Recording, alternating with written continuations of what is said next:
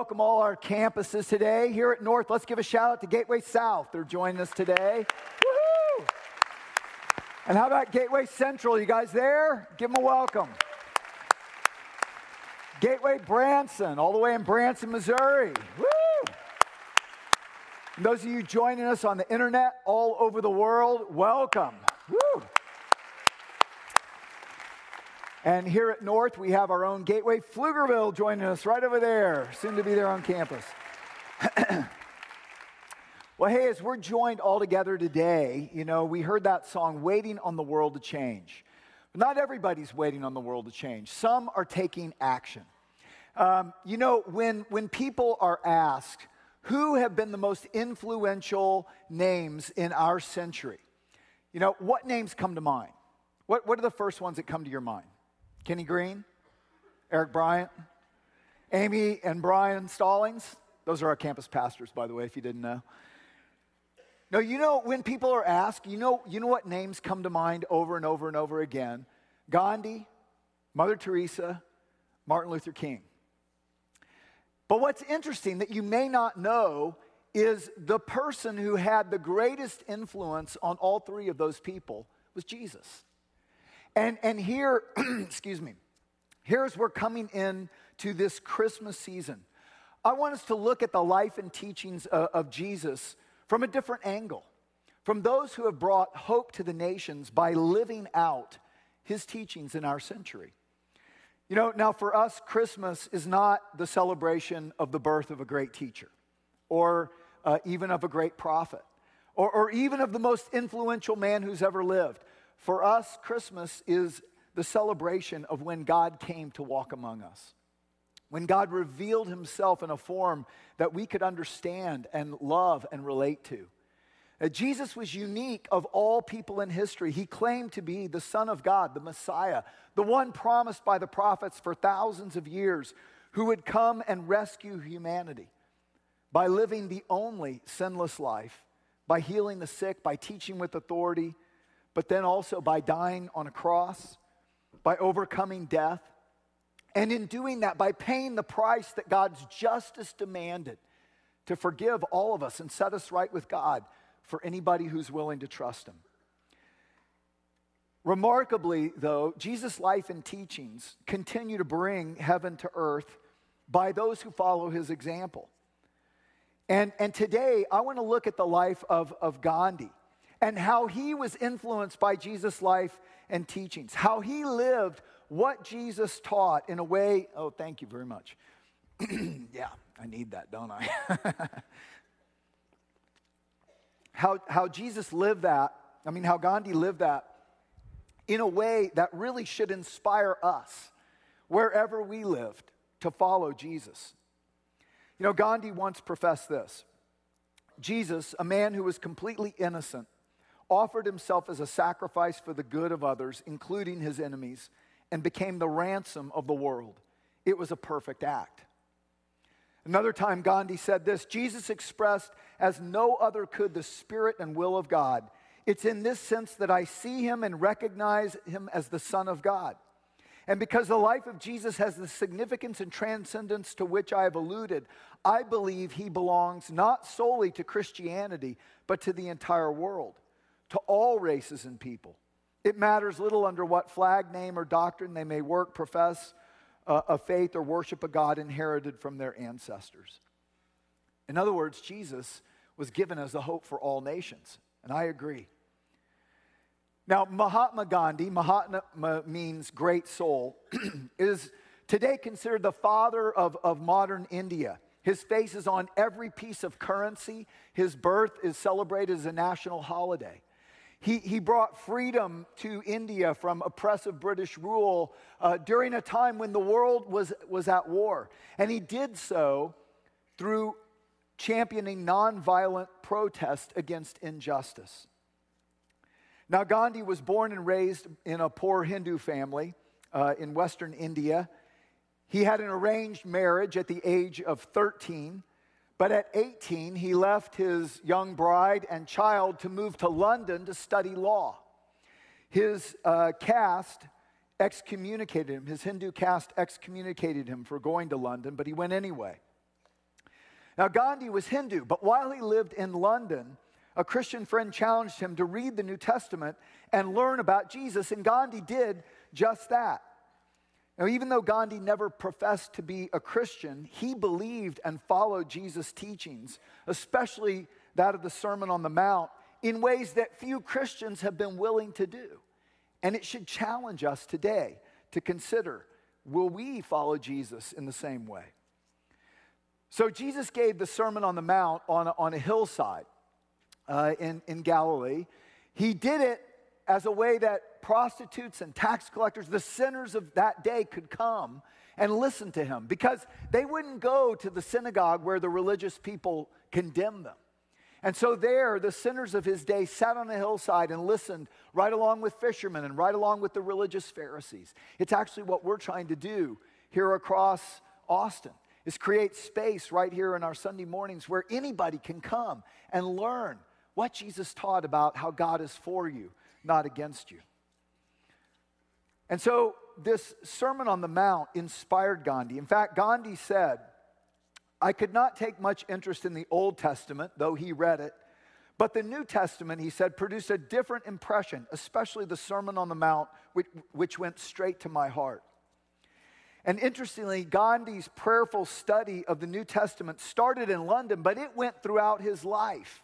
He often read passages from the Gospels, especially the Gospel of Matthew, which chapters 5, 6, and 7 contain the Sermon on the Mount. Gandhi actually read and meditated on the Sermon on the Mount, Matthew 5, 6, and 7, every day. Think about that. Every day, right along with the Bhagavad Gita, but every day. I mean, stop and think. Do you read Jesus' words and meditate on them every day? Kind of convicting, isn't it? But he did. And here's the thing Gandhi's experience with Christians complicated his love for Jesus and Jesus' teachings. Because India at the time was under British rule in the 1900s. Um, and India was, I mean, uh, Britain was known as a Christian nation, and yet was harshly oppressing poor Indians for cheap labor. Which, by the way, is an important thing to note. There actually are no Christian nations. There aren't Christian schools, just like there aren't Christian cars, trucks, or even SUVs though their bumpers may proclaim differently. No, there are only Christian people, and Jesus said, You'll know them by their fruits. That also is in the Sermon on the Mount, by the way. So let's read the first part of Jesus' Sermon on the Mount that Gandhi meditated on every day. Matthew 5, starting in verse 4. God blesses those who are poor and realize their need for him, for the kingdom of heaven is theirs. God blesses those who mourn, for they will be comforted. God blesses those who are humble, for they will inherit the whole earth. God blesses those who hunger and thirst for justice, they will be satisfied. God blesses those who are merciful, they will be shown mercy. God blesses those whose hearts are pure, for they will see God. God blesses those who work for peace, for they will be called children of God. God blesses those who are persecuted for doing right, for the kingdom of heaven is theirs. God blesses you when people mock you and persecute you and lie about you and say all sorts of evil things against you because you are my followers. Be happy about it. Be very glad, for a great reward awaits you in heaven. And remember, the ancient prophets were per- persecuted in the same way. You are the light of the world. Like a city on a hilltop that cannot be hidden. No one lights a lamp and then puts it under a basket. Instead, a lamp is put on a stand where it gives light to everyone in the house. So, in the same way, let your good deeds shine out for all to see so that everyone will praise your heavenly Father. God cares about those the world doesn't care about. Now, after getting his law degree, Gandhi moved back to India. And after two years of trying to start a practice in India unsuccessfully, he decided to move to South Africa to represent an Indian merchant in a lawsuit. While in South Africa, Gandhi encountered discrimination because of his skin color and heritage. He wasn't allowed uh, to sit with European passengers on the stagecoach. He was told to sit on the floor and beaten when he refused. He was kicked off, kicked into the gutter for daring to walk too close to a certain house. In another instance, he was thrown off a train for refusing to leave first class. He sat there in the train station shivering all night, thinking through should he go back to India or protest what's happening? After all, he was a British lawyer. He stayed 21 years in South Africa as a result. He raised his family there and he first employed nonviolent resistance there. Because, see, in, in, in South Africa at the time, Indians didn't have the right to vote. There was tons of discrimination. Indians had actually been taken to South Africa in the 1700s as slaves. And this evil treatment of fellow humans left its mark right up into Gandhi's time. What was happening in South Africa to Indians, much like what was happening to Africans here in the United States. It was in South Africa that Gandhi developed this idea of satyagraha, nonviolent protest, which came largely from Jesus' Sermon on the Mount, found right here in Matthew 5 38 through 46, where Jesus said, You've heard the law that says punishment must match the injury. This is the Old Testament. An eye for, the, for an eye, a tooth for a tooth. But I say, do not resist an evil person. See, Jesus, by his power, was taking it up a notch.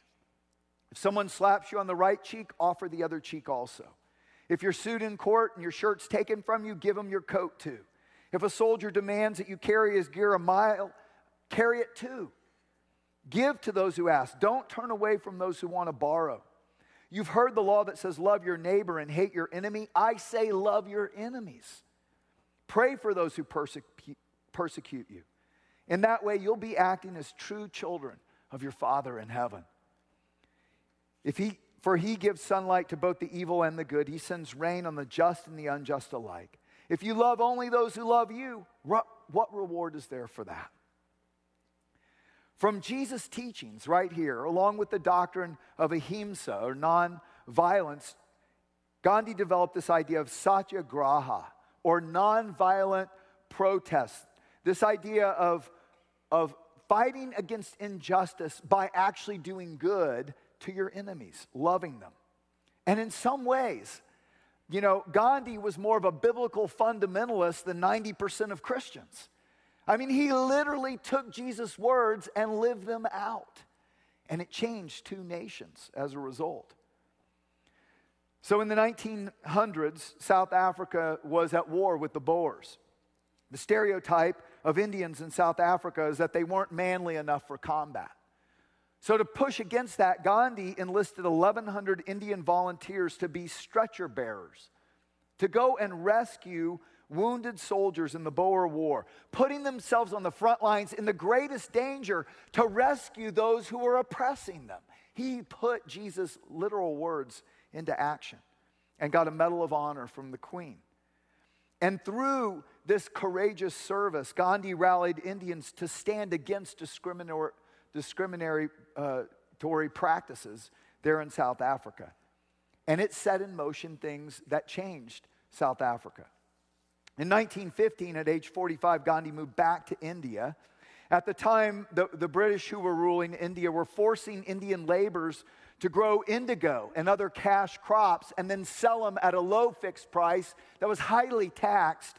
And as a result, the Indian laborers couldn't grow food for their families. When a, a bad famine came, they and their children were starving to death, and yet there was no tax relief at all. So, as a result, Gandhi organized uh, peasants and farmers and laborers to protest against the excessive land tax and discrimination. Eventually, the tax was postponed until the famine ended, and it saved many lives. In 1919, Gandhi felt double crossed when he had encouraged Indians to fight for Britain in World War I in exchange for self rule, which was never given. And so he began to, to say, let's protest for self rule. Well, the police opened fire on unarmed people peacefully protesting in, in Delhi. And as a result, Indian people rioted, violence broke out. Gandhi pleaded for nonviolence. He used Jesus' words love, let love fight against our enemies. And yet, the violence continued. So Gandhi went and he fasted and declared that he would not eat even unto death until the violence ended. And at this point, Gandhi was so respected and loved by the Indian people, they stopped the violence out of love for Gandhi. So he began this idea of boycotting British goods and wearing only Indian clothing. And at this point, Gandhi actually traded his lawyer's suit and tie and the, the wealth he could have had as a, as a lawyer, a British lawyer, and instead identified with the poor. He wore only uh, hand spun Indian garments from that time on, the pictures you often now see of him. In many ways, Gandhi gave up the life he could have had to fight for those who were oppressed. He lived out what Jesus taught in the Sermon on the Mount in Matthew 6 as if he actually believed it. Matthew 6 says, Jesus says, When you give to someone in need, your Father who sees everything will reward you. Don't store up treasures on earth where moth eat them and rust destroys them and thieves break in and steal. Store your treasures in heaven where moths and rust cannot destroy and thieves cannot break in and steal. For no one can serve two masters. You can't serve God and be enslaved to money. But your heavenly Father already knows all your needs, so seek the kingdom of God above all else. Live righteously. He'll give you everything you need. Gandhi seemed to believe this, and he really seemed to live it out. The real tension with Gandhi was, was not with Jesus, it was between Jesus, who he admired and loved, and Christians who ruled his country but didn't seem to live the words of Jesus. In fact, Gandhi once said this I love, I like your Christ, but not your Christianity. He said, I believe the teachings of Christ, but you do not seem to. I read the Bible faithfully and see little in Christendom that those who profess faith pretend to see. The Christians seem to be just seeking their own wealth. Their aim is to be rich even at the expense of their neighbors. He saw this. He saw this being lived out. And yet, Gandhi used his education and power and influence to serve those who were oppressed and forgotten. You know, friends, it's worth asking Am I following Jesus like that? You know, am, am, I willing to follow Jesus like that if I profess that I follow him? Am I using what God has given me to serve people in need and build God's kingdom first? Or is it my kingdom first that I'm building? It's kind of humbling and convicting to me when I look at the life of Gandhi. It makes me want to do more to serve Jesus with all that he's given me. You know, Gandhi's struggle was not with Jesus, but those who claimed to follow Jesus, but used that to oppress others. Gandhi once even said if Christians in India really followed Jesus, Hinduism would cease to exist in this country. Interesting, isn't it? He saw the power of the love Jesus lived out. When Jesus' na- hands were nailed and his feet were nailed to the cross. And yet he said, Father, forgive them. They don't know what they do. He went to that extent to love his enemies. That inspired Gandhi to do the same. But Gandhi experienced a lot of hypocrisy in the church there in India. He once went to a church in Calcutta, but he was barred from entering. They said, no, this church is only for high caste Indians and white people. Gandhi was neither. So he struggled with Christianity, but he didn't struggle with Jesus. Gandhi also, though, opposed the injustices he saw in his own Hindu religious traditions. And what that just reveals is that all humanity struggles. We have all sinned and fall short of what God intended. In 1921, Gandhi led a nationwide, uh, nationwide campaign to ease poverty and expand women's rights, but he also fought against the Hindu caste system that created what were called untouchables. The Dalits were the lowest caste in Hindu society. In fact, Mother Teresa, who we'll talk about in two weeks, went to live and serve them. The Dalits were considered outcast untouchables. It was the result of Hindu doctrine of karma and samsara, the idea of the cycle of life and birth and reincarnation, and that you keep going until you pay off your bad karma, your sins. You have to pay for them. And as a result, the thought was that that those who are oppressed or impoverished or suffering, they must have done something in their previous life to, to and that's why they're paying for their bad karma. They're going to have to work it off anyway, so don't mess with them. In fact, don't touch them. Their bad karma may rub off on you, hence, untouchables. But Gandhi opposed this injustice as well. He seemed instead to believe what Jesus said Blessed are the poor in spirit, blessed are those who mourn. That God cares about all people, especially identifying with those who are struggling. And He wants us to as well. So in 1922, when a new law was enacted against nonviolent protest, making it a crime, Gandhi was imprisoned for six years. He got out after two years and then came right back to lead the charge for self rule of India. In 1930, the, tax, the salt tax was reducing many Indians to serfdom, while the Indian viceroy made 5,000 times the average Indian salary. So Gandhi led a 250 mile march called the Salt March in protest against the injustices. A horrified American reporter described what happened on that march. At a word of command, scores of policemen rushed upon the advancing marchers and rained blows on their heads. Not one of the marchers even raised an arm to fend off blows. I heard the sickening whack of the clubs on unprotected skulls. Those struck down fell sprawling, unconscious, or writhing with fractured skulls or broken shoulders. 300 or more protesters were beaten, two were killed. But this campaign upset the British hold on India. Britain responded by imprisoning 60,000 Indians.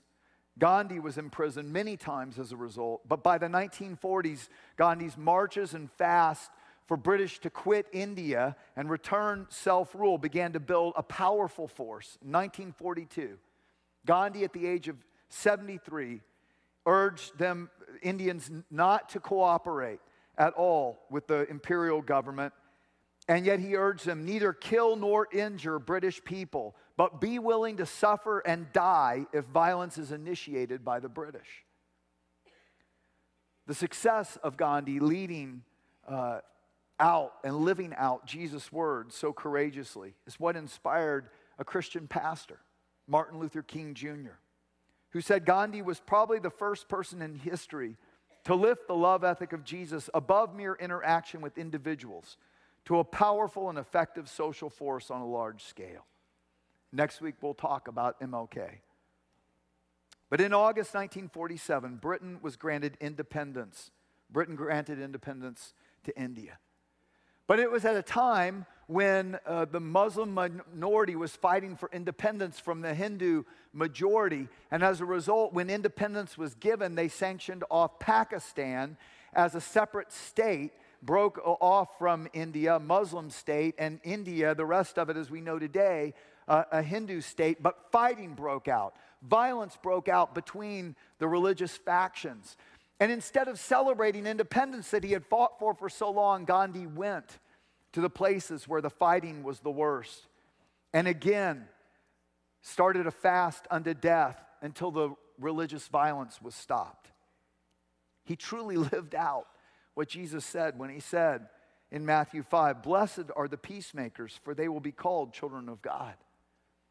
This fight was bloody between Muslims and Hindus. A Hindu came to Gandhi and, and, and said, What shall I do? My son was killed by a Muslim. Gandhi replied, Forgive and adopt a Muslim child as your own. His parents may have been killed by Hindus. He echoed Jesus' Sermon on the Mount, the prayer Jesus taught us forgive us our sins as we forgive those who've sinned against us. Now, some Hindus felt like Gandhi was too accommodating to Muslims, so January 30th, 1948, a Hindu nationalist Nathuram Godse shot Gandhi three times in the chest, killing him. Racism, hatred, evil, it's everywhere. And it always has been. And it always will be, but we can stand against it. We can stand against it by the power that God gives and by living out what Jesus said. So, why are we looking at the life of Gandhi? Well, because Gandhi lived the teachings of Jesus in a way that I think puts a lot of Christ followers to shame, quite honestly. What if we were as intentional about loving people who hurt us, or blessing those who curse us, or spending ourselves, using what we've been given to fight for those who are marginalized or oppressed or hurting or suffering, to bring hope to all people all around us? That's what Jesus came to do. Jesus brought hope to all nations, but he did it through self sacrificial love. That's how he did it. And that's what he calls us to do. 1 John 4 9 says, This is how God showed his love among us. He sent his one and only Son into the world that we might live through him. This is love, not that we love God, but that he loved us and sent his Son as an atoning sacrifice for our sins. Dear friends, since God so loved us, we also ought to love one another. What if all of us lived to follow Jesus with such intentionality and trust? Wow. What might God do to change the world right around us? Now, Gandhi was not perfect. He was a man, he was an imperfect man, just like all of us are. He still needed forgiveness, he needed what Jesus did. Jesus died to pay for the sins of all of us. But many Christians, I find, you know, sometimes they get hung up on was Gandhi saved or not? Was he in or was he out? And what was fascinating is that people were saying the same thing in Gandhi's day. And you know what he pointed them to? Matthew chapter 7, the Sermon on the Mount, where Jesus said, Not everyone who says to me, Lord, Lord, will enter the kingdom of heaven, but only the one who does the will of my Father who is in heaven. Many will say to me on that day, Lord, Lord, did we not prophesy in your name and in your name drive out demons, in your name perform many miracles? And then I will tell them plainly, I never knew you. Away from me, you evildoers. Therefore, everyone who hears these words of mine and puts them into practice is like a wise man who builds his house on a rock. But everyone who hears these words of mine and does not put them into practice is like a foolish man who builds his house on sand. When the rain came down and the streams rose and the winds blew and beat against the house, it fell with a great crash. In the end, I can't know the heart of another, neither can you, only God can, and God looks at the heart. We know Jesus died to make all people of all nations right with God if they're willing. And all it takes is a heart turning to Him in trust. Jesus said this in John 6 37. All those the Father gives me will come to me, and whoever comes to me I will never drive away, but raise him up at the last day. You know, sometimes I wonder if God wasn't using Gandhi in that day to rebuke Christians in India. Kind of like Jesus did the Jewish religious people in his day with the Roman centurion. It's fascinating because right after Jesus gives the Sermon on the Mount to this group of people, including the sinners of his day, that the religious of his day treated as outcasts and untouchables, but Jesus invited them in, right? He goes to Capernaum, and there in Capernaum, he meets a Roman centurion. A Roman centurion would have been one of those that the Jewish religious leaders ousted because he was, he, he was raised in pagan idol worship. And yet, he puts faith in Jesus, the little he knew about Jesus, and look at what Jesus says about this Roman centurion. In Matthew 8, verse 10, Jesus says, Truly I tell you, I have not found anyone in Israel with such great faith. I say to you that many will come from the east and the west and take their places at the feast with Abraham, Isaac, and Jacob in the kingdom of heaven. Maybe Jesus used Gandhi to remind us all that God loves all nations, that Jesus was sent as the hope for all nations, and as a way to challenge us to live out what Jesus said, to put his words into practice. And so I think it's worth asking ourselves do I show compassion and care for those who are oppressed and marginalized? You know, it's, it's part of what we're trying to do together as a church. We're trying to help motivate each other. It's why we say, come as you are. It's why we say, no perfect people allowed. Because you know what? There are people who are oppressed and marginalized and addicted and struggling and alone and isolated and depressed, and they're all around you. Evil has them imprisoned and they need to be set free and they're all around you. But do we see them? If you would pray and meditate on Jesus' words and say, Jesus, lead me to be the person who cares and shows the love and the grace of God to them, He'll lead you to them. And then invite them to come and, and be a part of a community where they can learn about the love of God and the forgiveness of God and, and be a part of a group of people who treats them like brothers and sisters in a new family. That's why we're planting campuses all around Austin. You know, so because there are people in Buda or Pflugerville or Dripping Springs or other places, they're not going to come here to this Sermon on the Mount. They need a Sermon on the Mount right there to learn about the God who's for them, not against them. You know, it's also why we're in partnership with, with churches and organizations in some of the poorest parts of the world in India, in, in Burundi, Africa, uh, in Haiti, and you may not realize it, but 10% of everything you give goes to those partnerships and to help start new churches, to help serve people who are marginalized or oppressed or struggling. And then here at year end, every year end, we ask our partners, what do you need above and beyond? And everything we give above and beyond our budget in December, we give to meet those needs first. That's what we're doing. That's what John just told you about in this year end giving initiative. Do we use what God has given us to serve others and build his kingdom? Do we seek to be peacemakers? Do we demonstrate love for our enemies? Are we respectful of those we don't agree with, even this year? You know what I'm talking about? Yeah. Are we willing to be wronged and even meet those wrongs, those injustices with kindness? Do we do do we love and do good to those who really don't deserve it? Friends, that is the way of Jesus. Self-sacrificial love even for our enemies, and it's powerful. Just think that teaching lived out changed a couple of nations. But you know what's even more amazing? What we celebrate at Christmas is that God came to be among us, not just to teach us how to bring heaven to earth, not just to bring freedom temporarily on this earth from political oppression, but to bring spiritual freedom and eternal life forever, to set people free forever.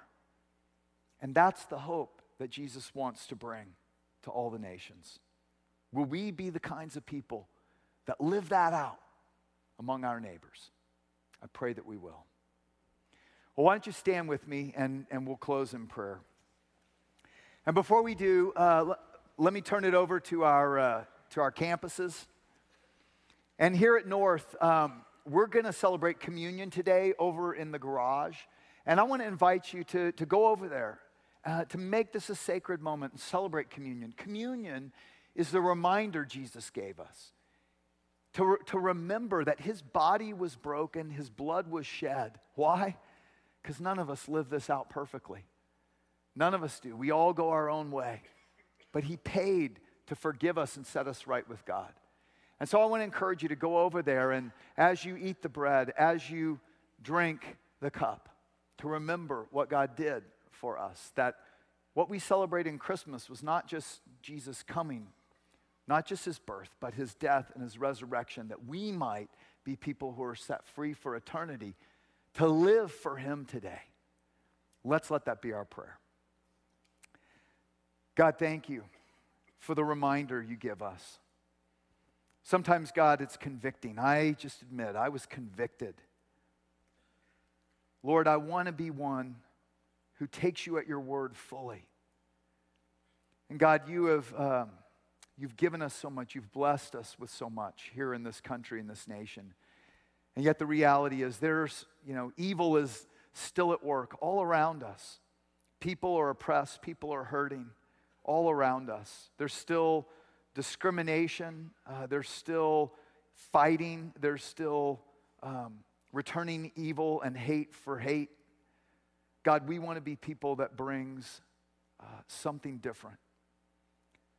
Lord, help us truly follow you into this world that we might bless our neighbors our coworkers, that we might be a place where people can come, just like they heard the Sermon on the Mount, no matter where they are with you, that they can come and discover this God who loves them, forgives them, has paid for that, and wants to walk with them and inspire them to love others like you loved us. Help us be those kinds of people. In Jesus' name we pray. Amen.